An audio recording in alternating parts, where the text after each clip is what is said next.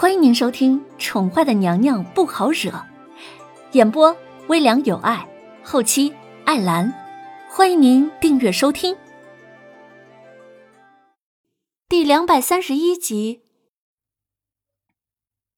林渊等了不到一会儿，倏地听到马车之外有动静，便无辜的朝着被他定住了一个时辰左右的男子耸了耸肩，随即伸手迅速的在他身上点了两下。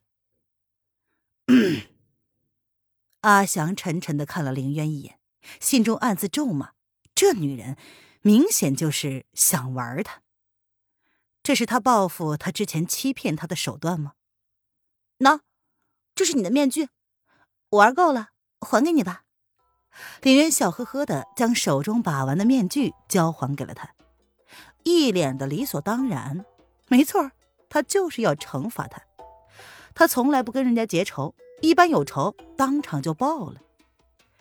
阿祥应该庆幸，他只是让他定了一个时辰，换做以前，那一个时辰可是不够的呀。既然你放弃了，那么接下来会发生什么，你好自为之。阿祥沉沉的看了林渊半晌，随即冷淡的接过他手中的面具，重新戴上。在马蹄声渐近之前，让马车重新上路。耽误了一个时辰，就有人跟了上来，果然是速度够快呀！看来主子对这个女人可是十分的重视。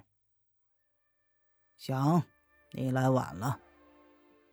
林渊闭上了眼睛，装作是被阿祥点住了睡穴一样，呼吸清浅缓和。然而耳朵却将马车外的动静听得一清二楚。路上发生了点意外，走吧。阿祥冷淡地说。哦，那他呢？林渊听见有人在问。在里面。随着阿祥的声音落下，林渊感觉有人靠近了马车。那个人掀开帘子，盯着他的睡容看了半晌，随即才将帘子放了下来。林渊松了一口气。那个人的目光太犀利了，他差点以为自己的伪装就要被识破了。赶紧走吧，主子再过几日就要回来了。这个女子的身份还需要再确认一番。林渊听见那男子冷冷的吩咐道：“哦，我明白了。”阿祥沉声应答：“那我先回去复命了。”阁主对你迟到一事很不高兴，你自己要做好心理准备。那个人似乎也无意跟阿祥多说，但是最后还是冷冷的多嘴提醒了阿祥一句：“阁主一向讲话分明，阿祥早已做好了准备。”那个男子没有搭话，他沉沉的看了马车内的身影一眼，便策马上身，纵身离去。然而。林渊却并没有因此而立马起身，而是心中冷冷的一笑。林渊感到马车在马蹄声离去之后，便继续向前行驶。隔了将近半个时辰，林渊才睁开了眼睛，坐起身来。阿祥，看来你的同伴对你同样不够信任呢。林渊没有掀开帘子，他却是冷冷一笑，把玩着手里的血玉，如是说道。或许吧，他早就习惯了。刚刚有一瞬间，他还以为这女人会出来。那会儿来了两个人，一个纵马离去之后，另外一个却就立在马车顶上。一般的女子是不会察觉得到的。这个女人只要刚刚一出声，他就会立刻毙命。而这女人也根本不是那个人的对手。他刚刚所说的做好准备。根本就是对自己不抱任何希望了，早就做好了赴死的准备。倒是没想到，这女人竟然有着几分聪明，竟然生生的等了半个时辰，等到那个人确认了他没有异心离开之后，才有所动作。看来本公子又救了你一条命啊！怎么样，要不要考虑考虑叛变呢？林渊掀开了帘子，看着阿祥健硕的背影，如是问道。回应林渊的是阿祥的省略号。有人会将叛变两个字儿说的如此理所当然吗？喂，考虑一下了，未来有好长一段时间呢，我们要打交道无数次哦。林渊知道阿祥的心里在别扭什么，他笑容邪恶，虽然不抱任何的希望，但如果真的能收服了阿祥，那当然是好的了，最少自己不是孤军奋战了。马上要到下一个镇子了，每一个镇子都安排有眼线。若是你不想被识破伪装的话，待会儿最好不要出来，安静的待在马车上就好。我去补给一下东西，马上回来。阿祥头也不回的交代，仿佛刚刚林渊的提议对他来说不过是个笑话而已，而且还是个不怎么好笑的笑话。这个你放心，本公子还没有蠢到那个地步。林渊勾唇一笑，他若是这点觉悟都没有，这一路上又怎么骗得过眼前这个一板一眼的家伙呢？到了，你若是疲惫，就先睡一会儿。这辆马车没有人会靠近的。阿祥沉沉的看着城门口的守卫，他从怀里掏出了一枚令牌，远远的便见到有人朝他点头示意，一脸的恭敬。这一路上，他们之所以能这么快的到达。就是因为一路上都有人接应，那我就先睡会儿啊，阿祥。我其实知道你只是各为其主，我们之前的恩怨呢，就此一笔勾销。你不欠我什么，我也不欠你任何。若是你有其他想法，本公子绝不阻拦。林渊说完，便将身子缩进了被窝，他闭上了眸子，在进门之前便把话给说开了。若是阿祥想通知其他人，他已经知道了一些事，林渊也绝不担心。明人面前不说暗话。你睡吧，半个时辰之内就会回来。阿祥没有回应林渊的话，只是淡淡的交代着。只是林渊没有想到，日后这个淡漠的男子会因为他而丢了性命。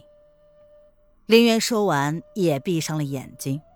该说的都说了，阿祥是个明白人，心里清楚的很。闭上眸子，林渊却一点都睡不着，不是因为马车外的叫卖声，而是心中有所牵挂。就如同他之前跟阿祥所说的，四个月过去了，他的尸首没有找到，那个男人却是一点消息都没有。难道连给他下个衣冠冢的勇气都没有吗？好歹自己也是堂堂皇后啊！还有那个弦月，她下山之后又会去哪里呢？离国吗？风清晨会不会刁难他？林渊脑中浮现出风清晨淡漠薄情的样子，无法想象他会如何对待已经消失在离国皇室名册上十来年的妹妹。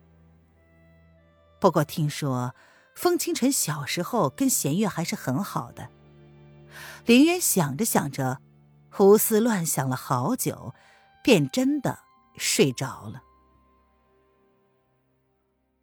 阿祥将马车停好之后，他掀开帘子，想确认一下马车内的女子有没有其他要求，却发现她竟然真的就这样毫无防备的睡着了。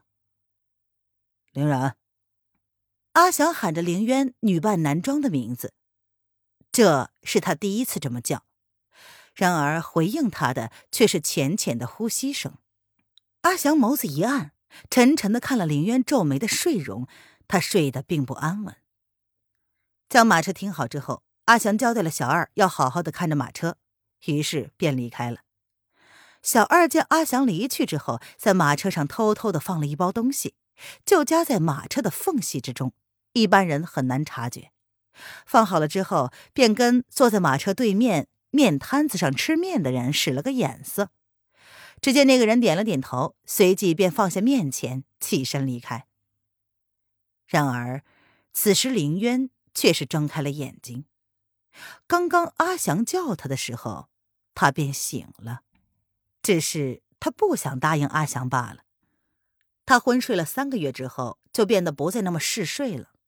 浅眠，而且容易被惊醒，只是小小的动静就能让他整个神经紧绷起来，身体下意识的对外来物竖起防备。当然，林渊察觉到有人对马车动了手脚，不过他此时却是不能现身，只能等阿祥回来之后再做提醒了。阿祥果真如他所说，在半个时辰之内就回来了。阿祥，林渊依旧坐在马车内，他一动不动，试探的问道：“是我。”马车外，男子声音淡漠的回应。似乎是犹豫了一下，随即才掀开帘子，将一包热腾腾的包子递给了凌渊。啊，一时半会儿也没什么好吃的，这是刚刚在路上买的热包子，你将就一下吧。阿祥如是说道。哦，谢了。林渊见到包子，微微的皱了皱眉，看了阿祥一眼，素手微微的顿了一下。然后才接过包子，朝阿祥淡淡的道谢。我们就要上路了，你还有什么要买的吗？阿祥见状，只是瞥了林渊一眼，然后将水袋什么的都放在马车上。临行前又问道：“似乎没有意识到林渊的不对劲儿。”他看了一眼小二，小二在他的示意之下，将手中的鞭子交给了他。听众朋友，本集播讲完毕，请订阅专辑，下集精彩继续哦。